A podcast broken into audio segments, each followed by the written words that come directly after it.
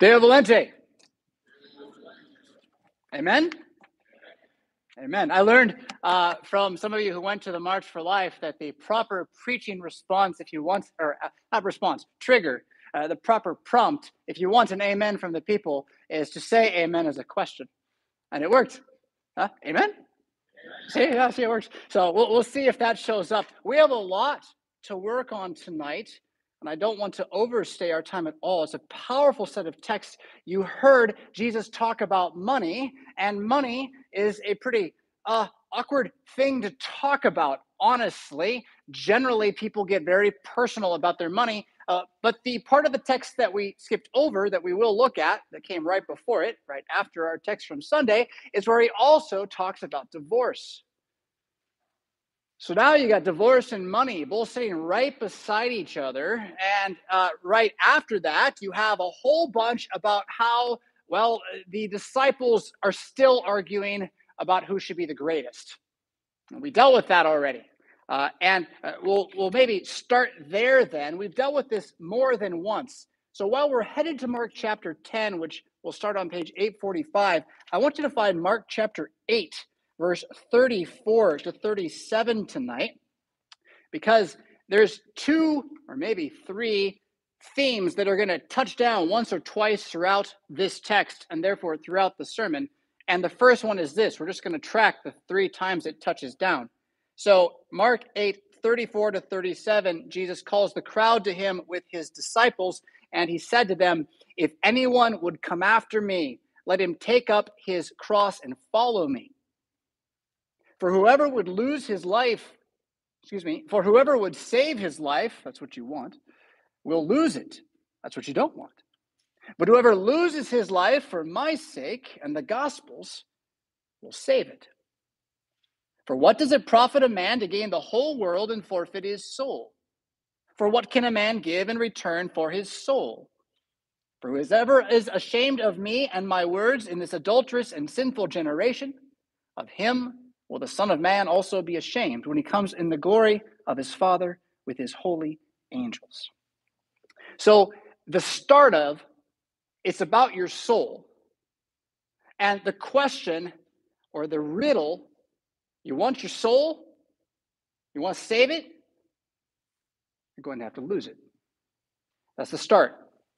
Chapter 935 gives us different language for the same thing, or verse 9, uh, verse 35, chapter 9.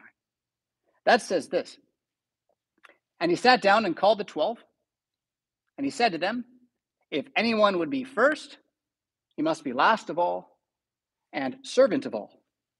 And then we heard it read in 1031 just a few moments ago. It comes back, right? But many who are first will be last, and the last will be first. So you've got this idea of something like a level playing field in which you shouldn't try too hard to do something. And that, that something is both to save yourself and be the greatest so that at judgment day you're better than everybody else. Uh, doing that will do you no good because on judgment day, the first is last, the last is first. If you tried to save your life, you probably didn't believe in Jesus. And so you ended up saving the world, maybe saving your money, but you, you didn't you didn't know where to find peace for your soul. And so uh, on that day, which is to come, uh, it will be revealed that unbelief in Jesus is the greatest evil leaven the greatest bad idea that can infect a human mind that there is. And Jesus is saying that to you because the moment you want to distinguish between your relationship with Him and somebody else's relationship with Him, the King, you've now made yourself an arbiter and judge of somebody else's property. Don't miss that in Jesus Christ, risen from the dead, you are baptized a slave of God, and that means his property. And even though let's not have human slavery again until Jesus comes back, um, it's pretty awesome to be the slave of Jesus because you're in the house of the ultimate master, the good king. And indeed, he takes his slaves, he makes them sons and heirs. That's who Jesus is. Yeah? Uh, so, all of this is to say then the leaven of the Pharisees and the Herodians, which just came up last Sunday, is probably tied a little bit to this I don't want to be last because I'd rather be first uh, mentality that Jesus is seeing in his apostles and trying to teach them that in the kingdom, that's not how it works. Because in the kingdom, you got this guy who's first, he's the king. And guess what? Guess what he's also? He's, I mean, you know this, right? He's the Alpha and the Omega, the first and the last. So who is he talking about? Them or him? Yes, him first. Then them in him, remember? You pray the Psalms as you inside of Jesus, because Jesus is inside of you fighting against the leaven of the Pharisees and the Herodians, which we talked about as being some combination of uh, cowardice and, and uh, uh, um, scoffing. That's a good way to think about it. The Pharisees are going to show up here again in our text, but first, one last bit of this last first save to lose thing it meets another metaphor in the text that we ended with on Sunday. And I want to take a few moments tonight to really drive that metaphor home for what follows, because I think it matters almost more. That metaphor is in uh, chapter 9, verses 49 and 50, right before where our official text will start. And then we'll just run right through the text more or less from there. Um, but chapter 9, verse 49 and 50 says, For everyone will be salted with fire. Salt is good. But if the salt has lost its saltiness, how will you make it salty again? Have salt in yourselves and be at peace with one another. And while it's really interesting that salted with fire is called mixing your metaphors, you're not supposed to do that in English poetry. Your grammar teacher told you that, or she tried to and you didn't write it down right? But it's it's something you're not supposed to do and as an english major i i, I wonder what you, i see why. Like what are you doing jesus? Salted with fire. How does this work? But while fire is there as an image of hell which came before and thus judgment um, salt shows up three times here right? Salted with fire salt is good. Losing saltiness i'm sorry five times. Make salty again have salt in yourselves. So the key metaphor here is salt and while, as a normal 21st century Western living American, I'm sure you know that salt is pretty good for seasoning stuff, right? Can I get an amen? Yeah, okay. You can laugh at that too if you want to. I thought I think it's kind of funny, but you know, seasoning. Yeah, of course, salt's good for seasoning. Duh, everyone knows that. Yeah, but in the ancient world, it was more valuable than the 99 cent iodized can you get at the bottom of the supermarket. Don't worry about salt. Salt was a key piece of trade because it was used for a lot of different things, seasoning, not the least of them. I mean, if you eat lamb, anybody? Yeah, good. If you don't like it, I think I can tell you why. It needs more salt. I used to hate lamb until I poured salt on it. Now I love lamb. It's good for other things, including something you do with the lamb like sacrifice it. Salt was part of the Levitical system to add to sacrifices. Why? Because it made the t- sacrifice taste good in God's sight? Well, eh, maybe metaphorically, maybe more so because it also is an ancient cleaning agent. It's used for disinfecting things. Salt's a purifier, cleans wounds, right? It's, it's good. Salt is good. Seasoning, purifying, sacrifice and it purifies the sacrifice. So the purifying is part of the sacrificial usage of it. That's a very Jewish thing, Old Testament thing, salt in the sacrifice. There's one other thing salt's used for in the ancient world, and it's not so good. So this is when you don't like your neighbor and you sneak out late at night with a, a big bag of salt for your driveway and you scatter it on the land he just scoured and dug up for his garden next year. Yeah? You put salt all over that and you know what's going to happen, right? Oh, salt was good. Not there, it wasn't, right? So, this is what ancient peoples would do to each other after they conquered each other, right? So, you imagine there's a war between Pecatonica and Rockford, and Rockford wins, and then they scour the fields with salt and they leave them there to just hopefully rot and die. And that is what salt was used for with regularity in the ancient world. Judgment, destruction, purification of things you don't want, which is what you're doing with the germs too, judgment and destruction, and then seasoning. You're actually making the flavor you don't want go away too. Salt's a fascinating thing, but what do you do with the fact that Jesus wants you to have it in yourself? This is where anyone who's like, I take the Bible literally. It's like, so Jesus says, eat lots of salt, right? Like, is that what he meant? Or do you mean that what salt does, season, purify, you know, uh, send away things that are not good and, in fact, be meat for a sacrifice? What salt does is, is what the Word of God does. It's what faith in Jesus does. And, you know, to, to stay salty my friends, in that way means to stay inside of the Word of God no matter what kind of corruption the world throws at you. And then that's where Jesus is going to get pretty salty when he's talking about divorce. Um, there's just no question about it.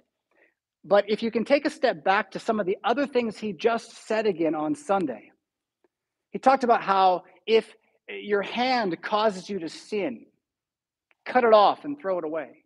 He talked about how if your if your foot causes you to sin, cut it off, throw it away. If your eye causes you to sin, gouge it out and throw it away. And the reason Jesus says all of this is also the last will be first and have salt in yourselves. And just like he doesn't mean eat more Himalayan pink salt, it's got iodine already, he doesn't care about that argument.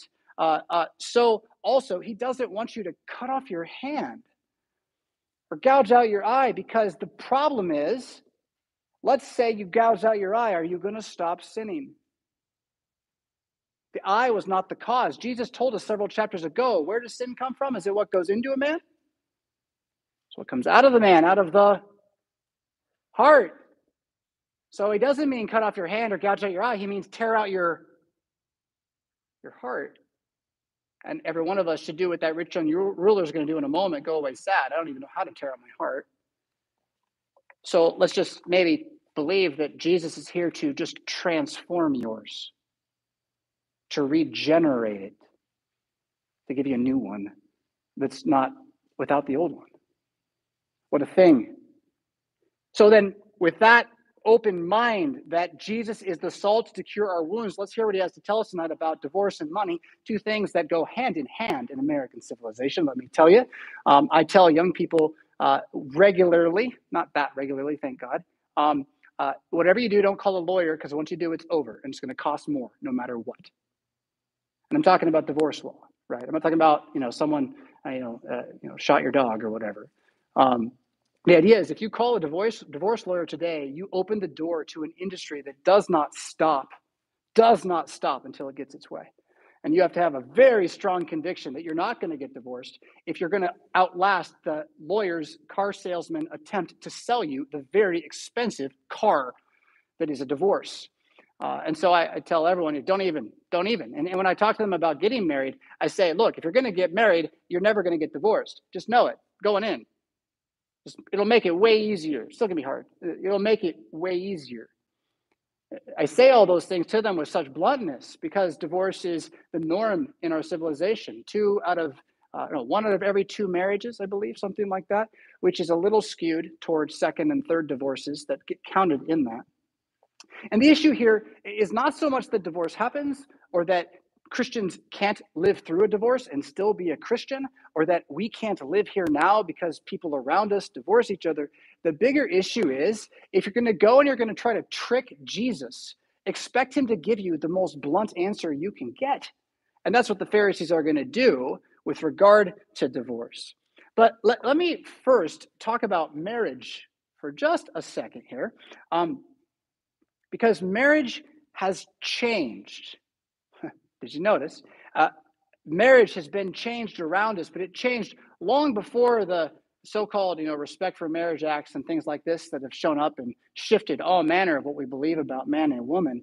Um, it changed when, probably a hundred some odd years ago, we stopped thinking what everybody who ever came before us believed about marriage, which indeed, it was a man and a woman, but that wasn't even the primary thing they were thinking about.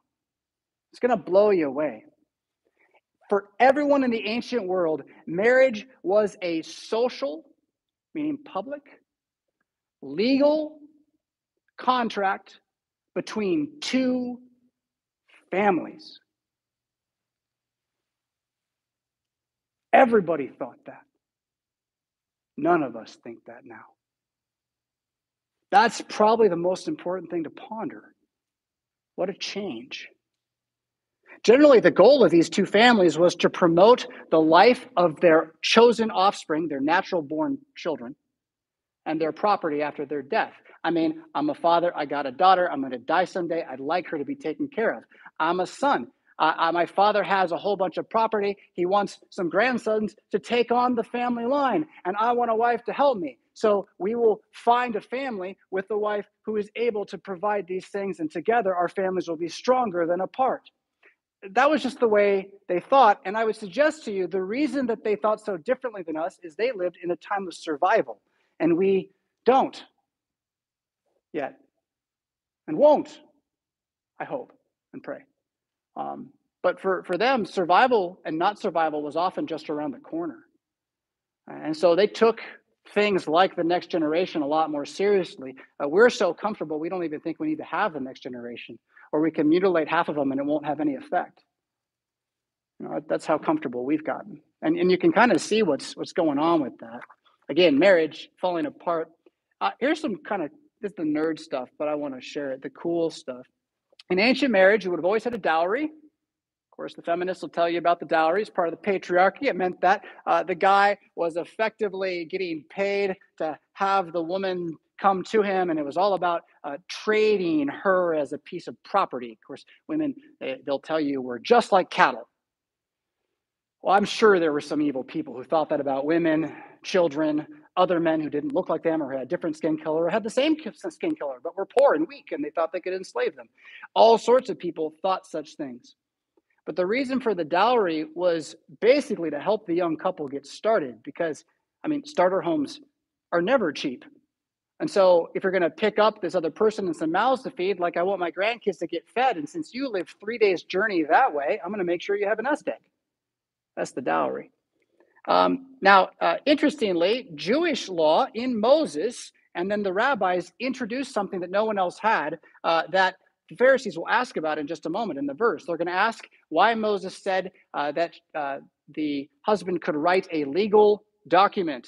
Uh, is that what it says? Written document? A written document and give it to her. That's very uh, kind of funny Greek Jewish speak for uh, get lawyers involved. So, where the dowry was something everybody did in the ancient world, the Jews got lawyers involved, particularly before the divorce document for something called a ketubah. And this went to the wife. So while the man got the dowry, the wife got the ketubah, a legal lawyer document that was a, basically a prenup. And it guaranteed that in the event of divorce, the dowry goes back to the family. So if my dowry is a vineyard and I divorce her, guess who gets the vineyard? She does. That's Jewish law. Jewish law. Recognizing the right of the woman, do you see? Um, Greco-Roman law by the time of by the time of Jesus uh, lets anyone divorce anyone if you're elite enough to pay for it. Uh, and at that point, again, the dowry would be returned as part of normal law. Uh, and initially, while women were able only to sue through a male relative, like an uncle, again, by the time of Cicero, who predates Jesus by quite a while, uh, anybody who has money can divorce anybody in Roman law. Um, it's become kind of normal. But what remains then that should be heard in our text, especially, is for all of these people, divorce always has a negative stigma to it. And I would suggest that even if you've been through a divorce today, and if you have, I encourage you to believe you are forgiven in Jesus Christ, that this has no bearing on your election in Christ. It's more about your wisdom and what you do next. Uh, but that you know full well from your emotions the negative stigma. You just know if you feel it. It just doesn't feel good. Divorce doesn't feel good ever. Uh, and so uh, that negative stigma is largely tied in the ancient world uh, to adultery or infertility. And this has maybe some more to do with the law of Moses, uh, which in Deuteronomy teaches us that you're allowed to divorce a woman for what Deuteronomy calls shameful things. Now, here again, we get some very interesting moves. Only men in the Jewish court initially are allowed to divorce a woman, and they're only allowed to divorce for what Moses calls shameful things, which aren't really explained. It does definitely in Jesus' day require lawyers, certificate of divorce, and so forth. Um, but what happens is that the rabbis, over the course of uh, several hundred years, at least from Malachi, who says God hates divorce, uh, to when Jesus comes, the rabbis have tried to figure out what that shameful thing means. And from looking at the couple of texts in Leviticus that do give rules for divorce beyond that, they're able to figure out, and please feel free to laugh, but I'm not kidding at all. They figure out that according to Moses, divorce is mostly the woman's fault. That's just their assumption in the rabbinic codes, the Mishnah, what you might call Pharisaism, what you might call ancient Judaism. Literally believes it's usually the woman's fault. Um, however, uh, the woman can, the woman can, uh, excuse me, and, and, it can be for such things like this, right? So um, if you as a woman were to feed your husband some food that had not been tithed on properly, you know, you forgot the cumin to tithe on it this month? Done. Legally, perfectly allowable. That kind of thing. Now, I did mention they have some protections for the woman. So just so you know, if his body opens up in pussy, boiling sores that don't go away, you can in fact divorce him according to rabbinic law. Um, or uh, conversely, and on the same level, I mean, just as bad, right? Open pussy boils. If he uh, becomes a coppersmith, done. He's gone. Now, I think that does have to do with smell. I'm not sure. I didn't look that one up, but it is one of the laws. Um, and I, I, I guess sores and boils, coppersmith, what can no lady tolerate? Or maybe if you think about it differently, what would no father put up with? Because I will suggest to you, whenever you see divorce law entering on woman's behalf in the courts of the ancient world, Jew or Gentile, you find the father involved fast. Why? Because he cares. And he's the man who's given to fight for her which means that even after marriage, the father's interest in his daughter matters, although she has been given again to another man in order to bear more sons. The point is the question of what is shameful, and this goes into our text now. What is shameful gets quickly lost in the details of things like untithed food and sores, right? Um, but there is, again, we're just dealing with the rabbinic code. There is one more law that's probably worth knowing. So this is rabbinic code, you know, old Judaism. Um, of course, if the guy's not a Jew, you can divorce him for any reason at any time. It's what they believed. Jesus has a different view. We're in chapter 10 now. Verse 1 He left, went to the region of Judea and beyond the Jordan. His crowds gathered to him again, and he asked, as was his custom, he taught them. Here's these Pharisees, these enemies and they come up to him. They've got their leaven. It's scoffing. How do they scoff? They test. Is it lawful for a man to divorce his wife? Oh, why is this an insincere test? Well, they know what Moses said. They know fine what Moses said. What are they trying to get out of Jesus? He answers them. What did Moses say? It's a nice little uh, way to avoid a conflict is ask a question of the person who seems to be aggressive. Doesn't always work, I can testify. Uh, uh, they said, Moses allowed a man to write a certificate of divorce. That means get a lawyer and send her away. That, that means divorce. And Jesus said to them, Because of your hardness of heart, he wrote this commandment to you. But from the beginning of creation, God made them male and female. Therefore, a man shall leave his father and his mother and hold fast to his wife, and the two shall become one flesh. So they are no longer two, but one flesh. What therefore God has joined together, let not man separate. So it's not so much that Jesus says Christians will never be divorced. And later in the New Testament, Paul will make it clear that there are times when you just got, don't have a choice. Someone basically divorces you, and there, there's not much you can do about it. But Jesus' answer isn't about how do I get to heaven? It isn't about how do I know I'm good enough? It isn't about how do I know I've never done anything to be ashamed of? Jesus' answer is about how do I know I'm not an Eden anymore? How do I know it's not paradise here? How do I know this place will never be good enough for us? And the answer is well, divorce is a good example. Divorce wouldn't exist in Eden. From the beginning, it was not so. Neither was it uh, Adam and, and Bob or Steve or Jim or whoever else might not be Eve, a woman. he didn't even call her Eve, he called her woman at that point, right? So, so here we have Jesus really emphasizing marriage as a central truth of reality, as salt to have in yourselves. Yeah. And then as he's doing this, this young man, right, runs up and kneels and asks him, is verse 17, Good teacher, what must I do to inherit eternal life? Jesus said to him, Why do you call me good? No one is good except God alone. We could probably spend 20 minutes just on that, but we'll, we'll leave it at Jesus just said he was God if you're if you're watching close.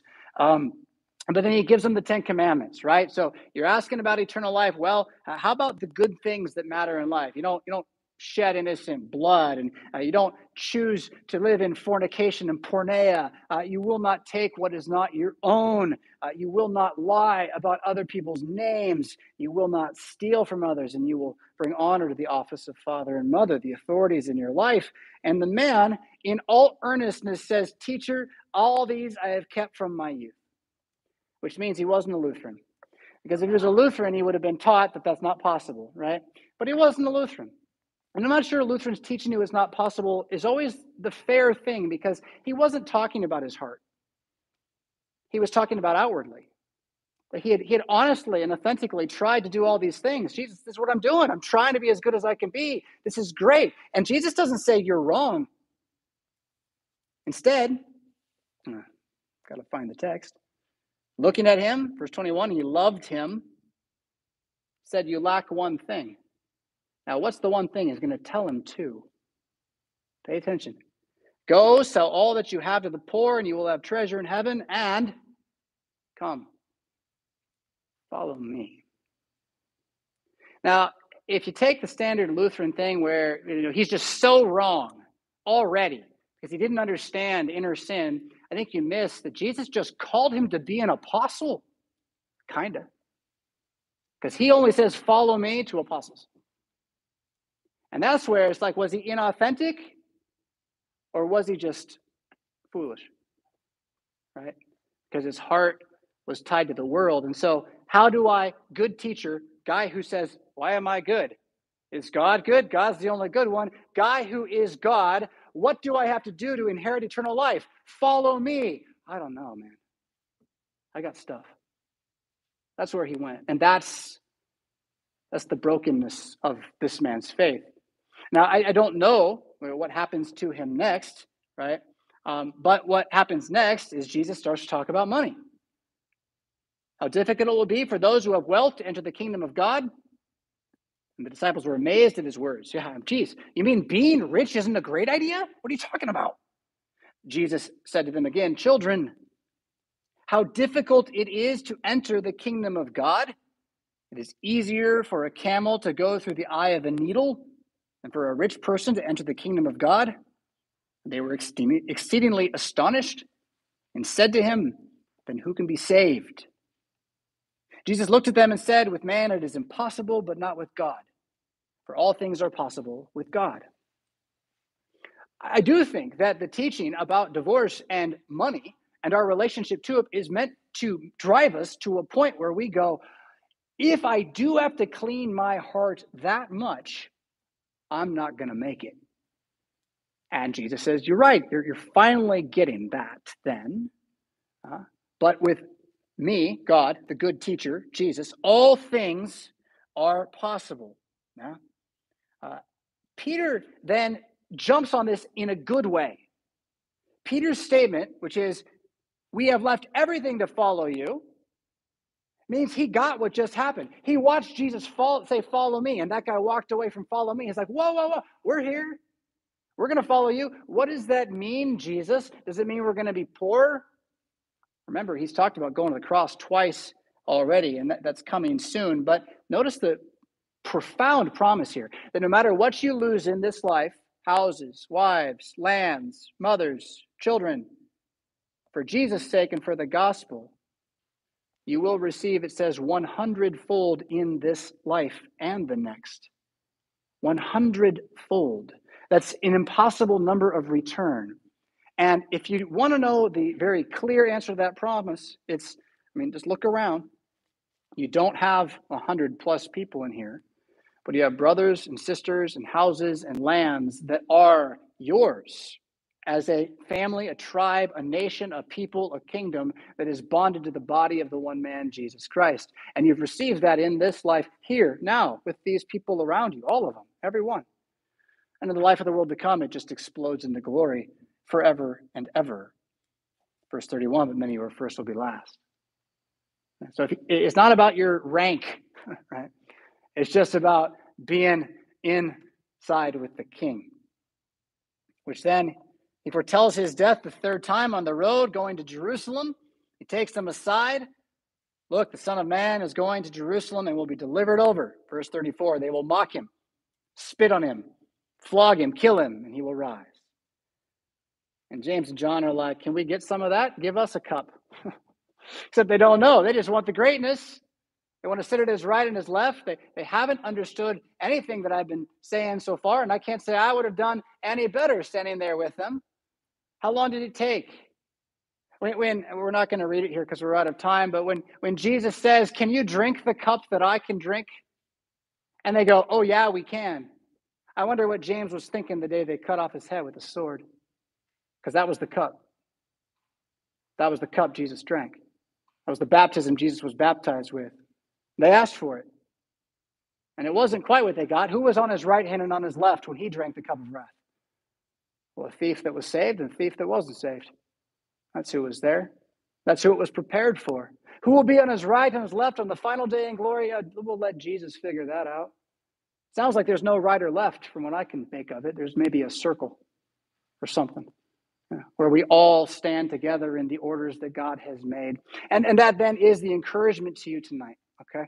So, uh, leaving the text behind, remembering that we're walking with Jesus to the cross. He's the salt that has not lost its saltiness. And when he goes into you, he purifies, he seasons, and indeed, he scours a little bit. But the role or the, the result is that then uh, you have salt in yourselves, right? which is this, this very word of God walking with us to Jerusalem for the cross. And wouldn't you know, the next thing he's going to do is heal another blind man. It's as if it's all about having your eyes opened after all. In the name of Jesus, amen.